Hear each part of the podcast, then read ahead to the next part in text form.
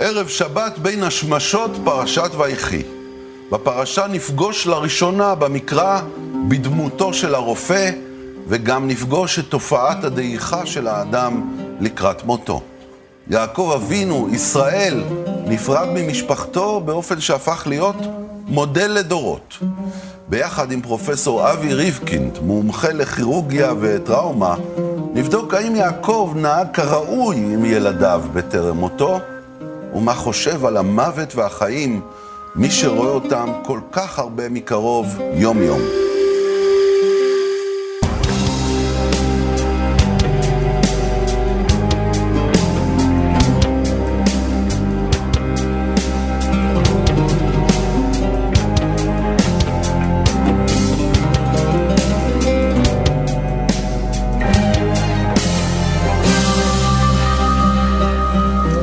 שבת שלום, פרופסור אבי ריבקינד. שבת שלום ומבורך. תשמע, אני חושב אולי לקרוא לך אברהם יצחק בן מנחם מנדל. אתה לא טועה. זה השם המלא, זה נכון? השם המלא. אברהם יצחק בן מנחם מנדל, כן. וגונבה לאוזניי השמועה שאתה נין ונכד לרבי מנחם מנדל מקוצק, כן, אבי השושלת הקוצקאית. נכון. מה זה אומר מבחינתך? אתה קפדן כזה, כמו שהיה מנחם מנדל מקוצק? חריף? אני- חותך מהר? אני חושב שאני חותך מהר. כן. אני חושב שאני בעל יושר ויושרה. זה היה מאוד, מאוד מציין אותו. אה, פי וליבי שווים. אמת בפרצוף. אמת בפרצוף, לטוב ולרע. גם מסתבכים בגלל זה. טרפצח, מה שנקרא טרפצח. ביידיש, קורה.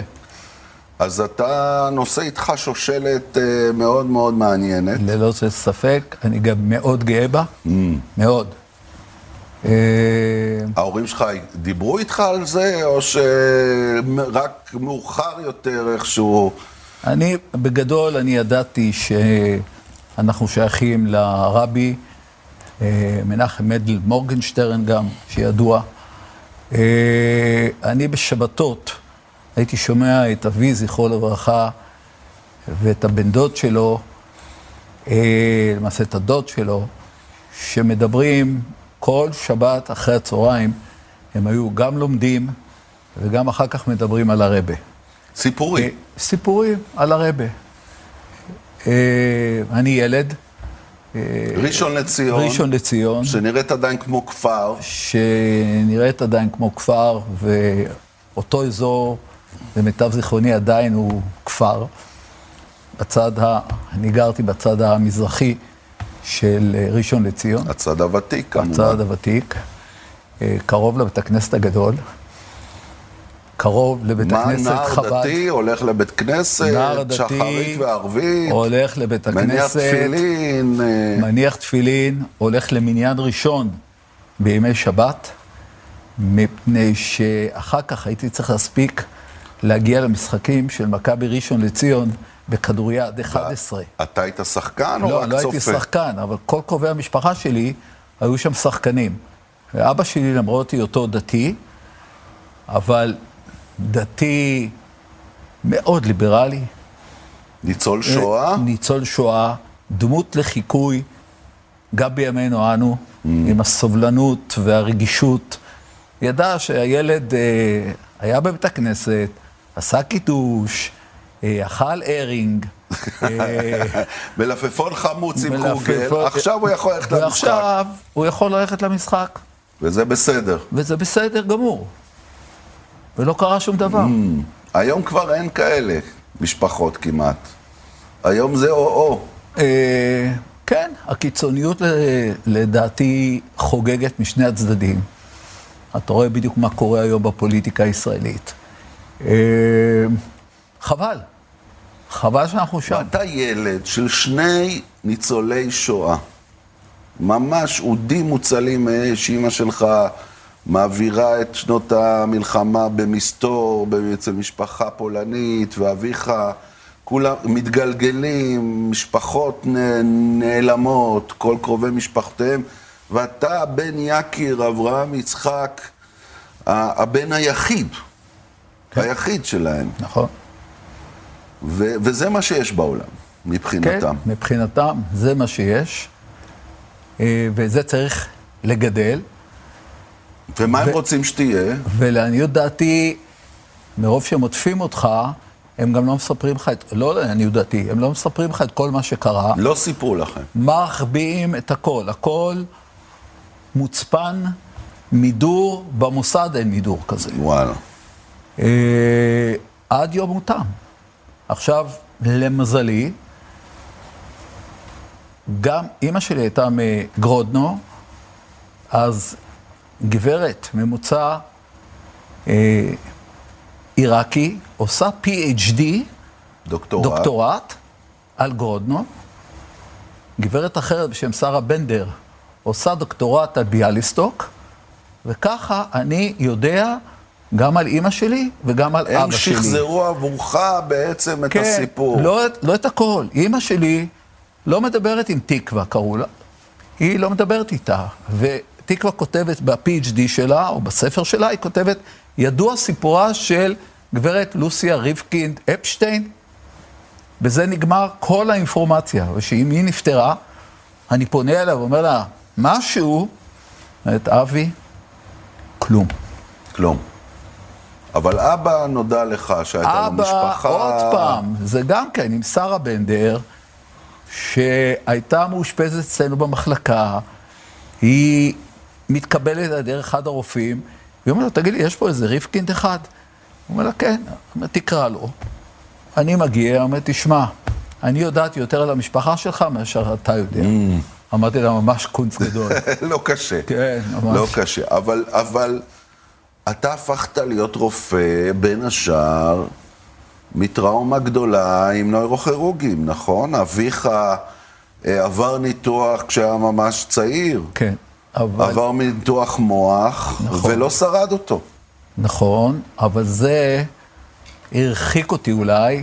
אני בזמנו, כשבאתי לבקר מראשון לציון, בהדסה, בחוץ, אתה גם ירושלמי, אז אולי אתה זוכר, בחוץ היה עץ זית עם ריבוע סביבו. לא יכולתי להיכנס לבית החולים. הריח, כשאבא היה מאושפז. כשאבא שלי היה מאושפז, הריח הרג אותי. אני פשוט ביקשתי סליחה גם מאבא שלי וגם מאימא שלי. אמרתי להם, חבר'ה, אני- יש לי סחרחורת, אני חייב לצאת החוצה. ויצאת. ויצאתי החוצה. ואז מה קרה? לימים- הוא נפטר. הוא נפטר. הוא נפטר. לא שלי- אמרת לו שלום ברגעים האחרונים. לא אמרתי לו שלום, הוא נפטר, אנחנו בכלל היינו בבית, ראשון לציון אז להגיע לירושלים, והודיעו לנו שאבא שלי נפטר, הוא נפטר ביום שבת, באלף שבט, אה, ואני, אה, קיבלנו את זה, אתה יכול לתאר לעצמך איך קיבלנו את זה, ואז... אה, עוד באו לבקש מכם את החשבון על הניתוח, אני מבין. הניתוח אה, אה, הצליח, החולה נפטר, נכון. והחשבון צריך להיות מוגש. תראה, זה באמת משהו שמלווה אותי, וכנראה נחרט אצלי ב, גם בתודעה, גם באופי וגם בדעותיי על הרפואה הפרטית אה, בישראל. אנחנו ביום שישי, בעודנו בשבעה, גשם זלעפות בחוץ, אנחנו מקבלים טלפון ממישהו, מאחד הפקידים בהדסה, ואומר לאימא שלי שמתפלאים שעדיין יש חוב. הגברת האצילה הזאת, שיושבת שבעה, ולא התכוונה לו לרגע לפרוע את החוב הזה, פרצה באמת נהי תמרורים. אה, זה תמונה שאני לא אשכח ולא אפרד ממנה לעולם. וזה מפעיל אותך עד היום. בגללי אף משפחה לא תבכה ולא תזיל דמעה שהיא לא יכולה להשיג אותי, או שהם לא יכולים לשלם לניתוחים שאני עושה. לא יהיה דבר כזה. לא יהיה דבר כזה, אין דבר כזה. אין דבר כזה. Mm. ועל זה יש לי קבלות מפה להודעה חדשה. אין מישהו במדינת ישראל, ואני יכול להגיד גם בחו"ל, מפני שהייתי שלוש וחצי שנים בחו"ל, בארצות הברית, שלא אה, קיבל את ריפקינד אה, על הבר. Mm. ללא משוא פנים mm. וללא הבדל של דת, גזע, מין, וכסף. כסף, צבע, מחבל או לא מחבל, כולם היו בניי. זה בהחלט אה, מסר מאוד מאוד חשוב וחזק, ואני רוצה לקחת אותך לפרשה שלנו, ליעקב אבינו, כפי שאומר, הוא שבע שנים, הוא, הוא אומר לפרעה, מעט ורעים היו ימי שני מגוריי, היו לו חיים קשים, הרבה סבל, הרבה דאגה לילדים שלו, ליוסף. יוסף איננו. יוסף, דינה, הרבה תראה צרות. מה אנחנו עושים עכשיו עם כל הנעדרים שלנו. אני כן? מבין את המשפחות. הכאב הנה, הגדול, הכאב, שלא לא יודעים מה קרה עם לא הילד. יודעים מה קרה, ואם יודעים, לא משחררים. אבל הוא, בניגוד לשאר האבות, שאנחנו לא יודעים מה היה התהליך של הפרידה שלהם מן העולם, לפי המסורת היהודית, כל הלכות אבלות בעצם נלמדות מתוך סיפור פרידתו של אה, יעקב. ואחד הדברים החזקים שהוא עושה, זה כי יש לו זמן, הוא יודע שהוא הולך למות, הוא מודע לזה, הוא לא מספר לעצמו סיפורים, והוא, יש לו את ההזדמנות להיפרד מהילדים שלו כמו שצריך. מה שלצערך בטח לא הספקת להיפרד אה, אה, לא מאבא. חוויתי את לא החוויה חווית הזאת. את זה. לא. אבל הוא יש לו את ההזדמנות. ומה הוא עושה? זה מאוד בהם. מעניין. איך הוא נפרד מהילדים שלו, פרופסור ריבקינד? תשמע, מדהים אותי איך הוא נפרד. אה, מדהים אותי מפני שאני הייתי מצפה, אתה יודע שאתה הולך למות, ואתה יורד עליהם. הוא אתה- פשוט מכסח אותם, את חלקם. כן. דברי תוכחה, שמעון ולוי, סלח. אחים כלי חמאס. לא, ראובן. פחז מה, כמיים. ראובן, הוא יורד על ראובן. יו- מזכיר להם את מה שהם עשו בעברם. שמעון ולוי, עם מה שהם עשו עם אנשי שכם, עם דינה, הוא פשוט מכסח אותם. אני הייתי מצפה באיזשהו מקום קצת אה, חמלה, קצת רוך, ולמעשה מה שהוא עושה במהלך הברכות שלו, לעניות דעתי, הוא פשוט כבר אז יוצר את הפילוג בעם ישראל. למרות שהוא מחלק את זה, ואומר, אתה תהיה לחוף ימים, ואתה דין דיין, ואתה חמור גרם, ואתה ואתה ואתה, למעשה מי שזוכים אצלו לפריבילג' הזה של ברכה, זה יהודה ויוסף. כן, עכשיו- בעיקר. בעיקר. עכשיו יתרה מזה, אצל יוסף, הוא לוקח את שני בניו, מחליף ביניהם. ומחליף בידיים, ולמעשה גם מברך אותם, ויוצר אותם שבטים. והוא נותן לצעיר להיות הבכור. הצעיר הבכור, מה הוא עושה, תגיד? אתה, אתה לא מבין מה הוא עושה.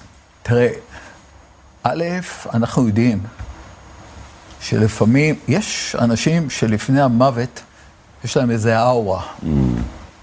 ויש אנשים שהם מבולבלים, שהם לא יודעים בדיוק מה קורה. אה, אבל פה אני לא יכול לייחס לו בלבול שלם, מפני שהוא מעיר לו. רואים שהוא יודע מה הוא, עושה. הוא מעיר לו, הוא אומר, אני עושה את זה בכוונה. ידעתי, בני, ידעתי, הוא אומר כן. ליוסף. זה יהיה יותר גדול זה מזה. לא בלבול, זה לא דמנציה, בלבול. זה לא... שום דבר. הוא מעצים את אפרים ומנשה, הוא מעצים אותם, ולמעשה הוא מעצים את יוסף. אבל אתה כקוצקר, אולי יכול להבין את זה. הוא אומר, מה אני עכשיו, אתנחמד איתם? אני אגיד להם פוצי מוצי, אני רוצה לתת להם כיוון דרך. כן. ולשמעון ולוי, חבר'ה, תפסיקו להיות חוליגנים, נכון. תפסיקו לרצוח מה שאתם רוצים, הוא נותן להם בראש. אתה כקוצקר צריך להבין את זה. סליחה, למה עכשיו? אה, למה עכשיו? מה קרה לפני 20 שנה? היית צריך להגיד להם את זה. עד היום החבר'ה האלה מסתובבים, חופשיים, מרוצים, מחייכים, עשו את מה שהם עשו באנשי שכם, ואף אחד לא מתערב. אז אתה אומר, למה עכשיו? עכשיו? עכשיו? שאלה טובה, שאלה מה קרה טובה. עכשיו? שאלה טובה. בשאלה, חבל. עם השאלה הזו, רגע נצא להפסקה, מיד נחזור.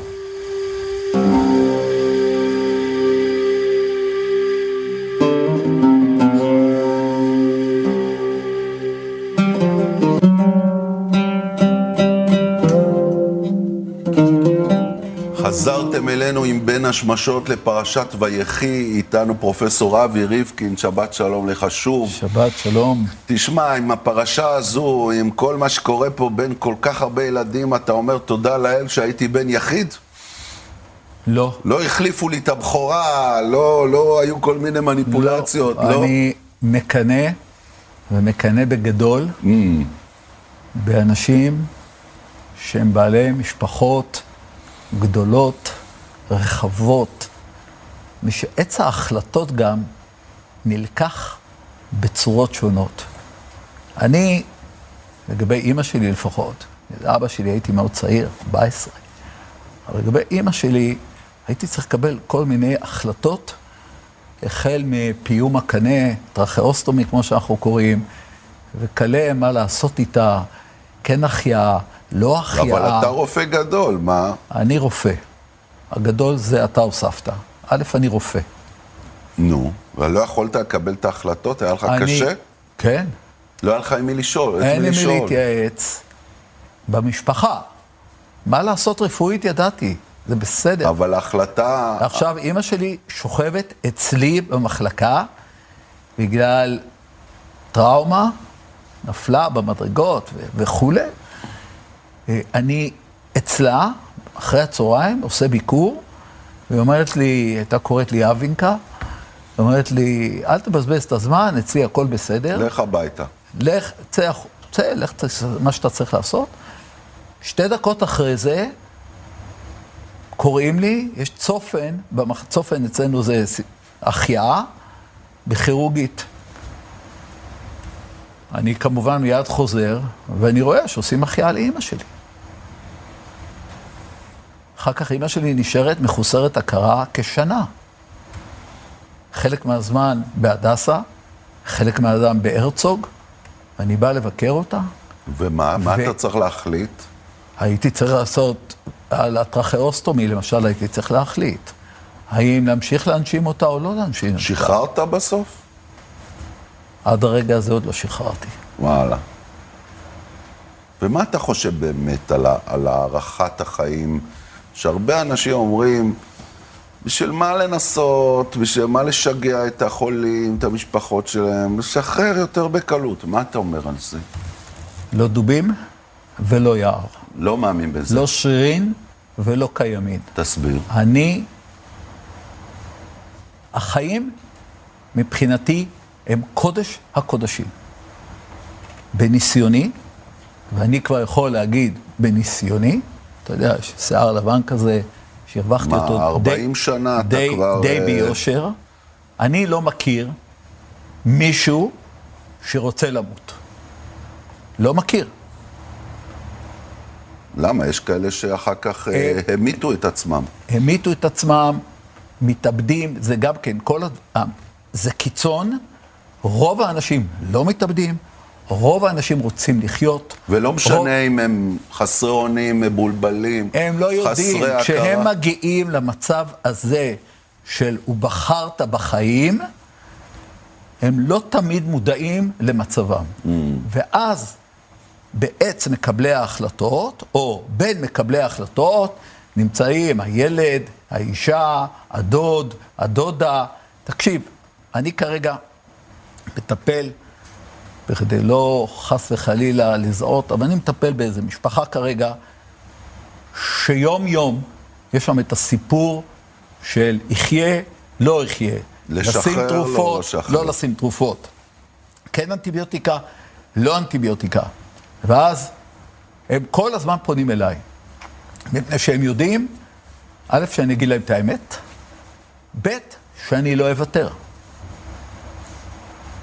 תשמע, יש את המקרה של השוטר, משמר הגבול, שמעון אוחנה. אפשר לדבר עליו חופשי. שחטף כדור בלב. שחטף כדור בלב בגילו ב-17 לאוקטובר 2000.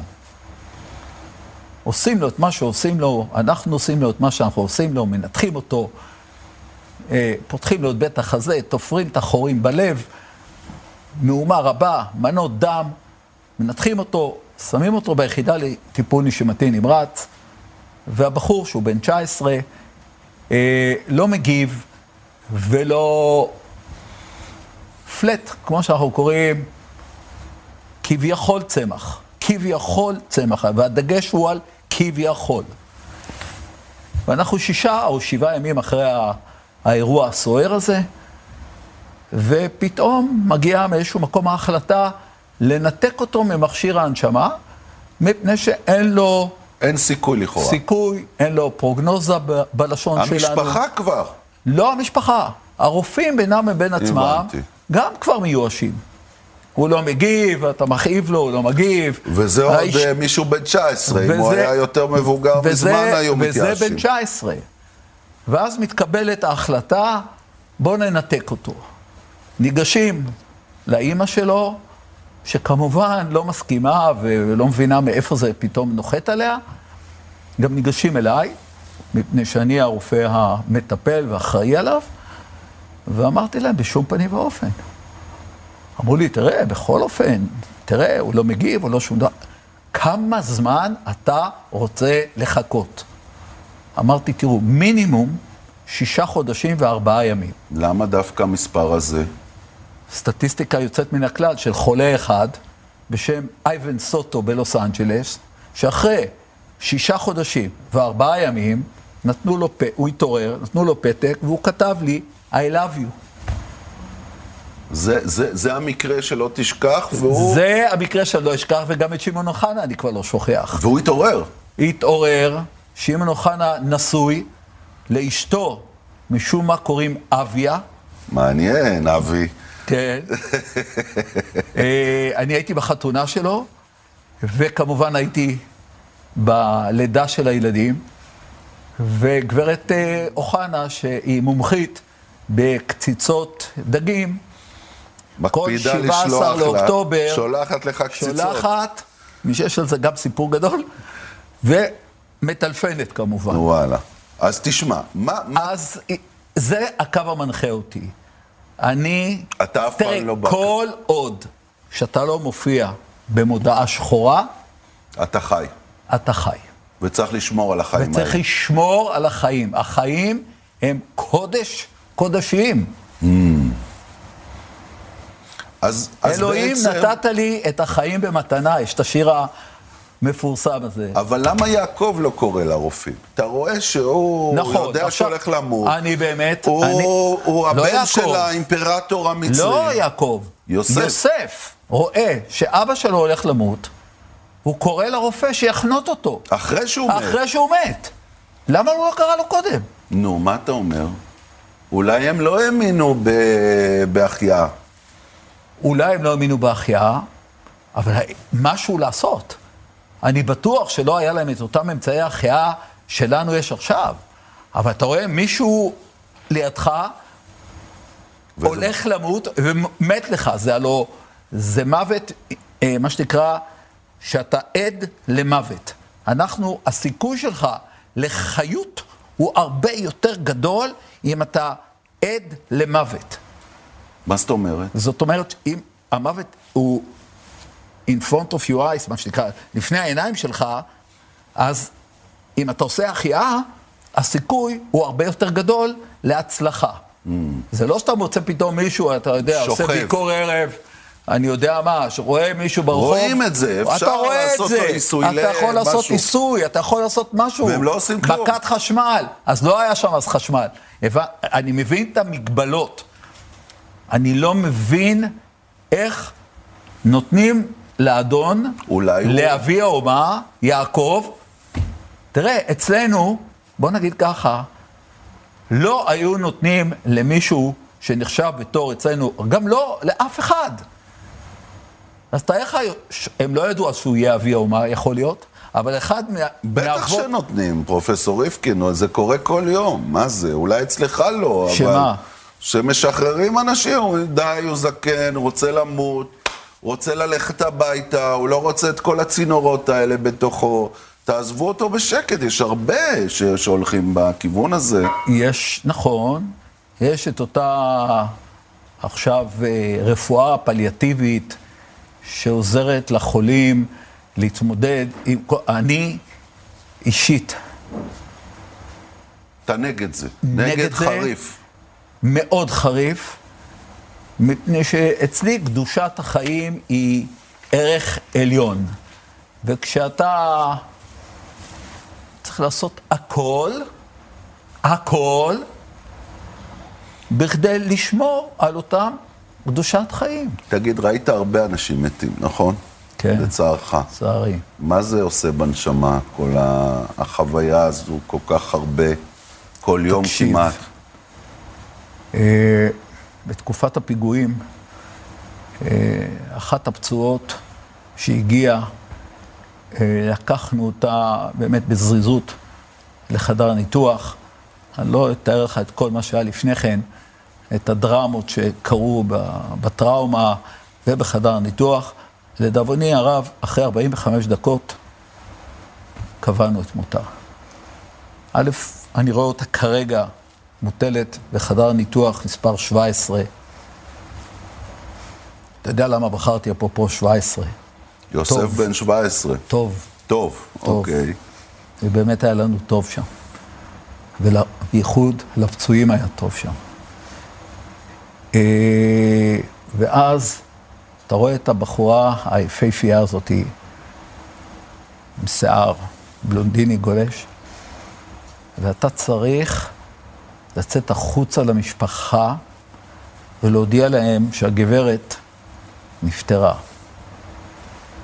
בוא נגיד ככה, אני לא צעדתי בגאון לשם, ולא צעדתי מיד לשם, שגם אתה לעצמך צריך לעכל שזה, שזה נגמר. הסוף. וכשאתה יוצא החוצה, אתה כבר לא צריך כמעט להגיד שום דבר, משהם רואים על הפרצוף שלך בדיוק מה, מה קרה ומה אתה עומד להגיד להם. אז מסתבר גם שהאחותה היא סטודנטית לרפואה שנה חמישית. אה, מה אני אגיד לך? אה, אני רוצה למנוע את החוויות האלה. פרופסור אבי ריפטקין, אברהם יצחק ומנחם מנדל, שבת שלום לך. תודה שבת רבה. שלום, תודה רבה. תודה רבה גם לכם. אנחנו מסיימים בזאת את ספר בראשית. בשבוע הבא נתחיל את חומש שמות, חומש הגאולה, מה שנקרא. שבת שלום ומבורך. חזק חזק ונתחזק. אמן.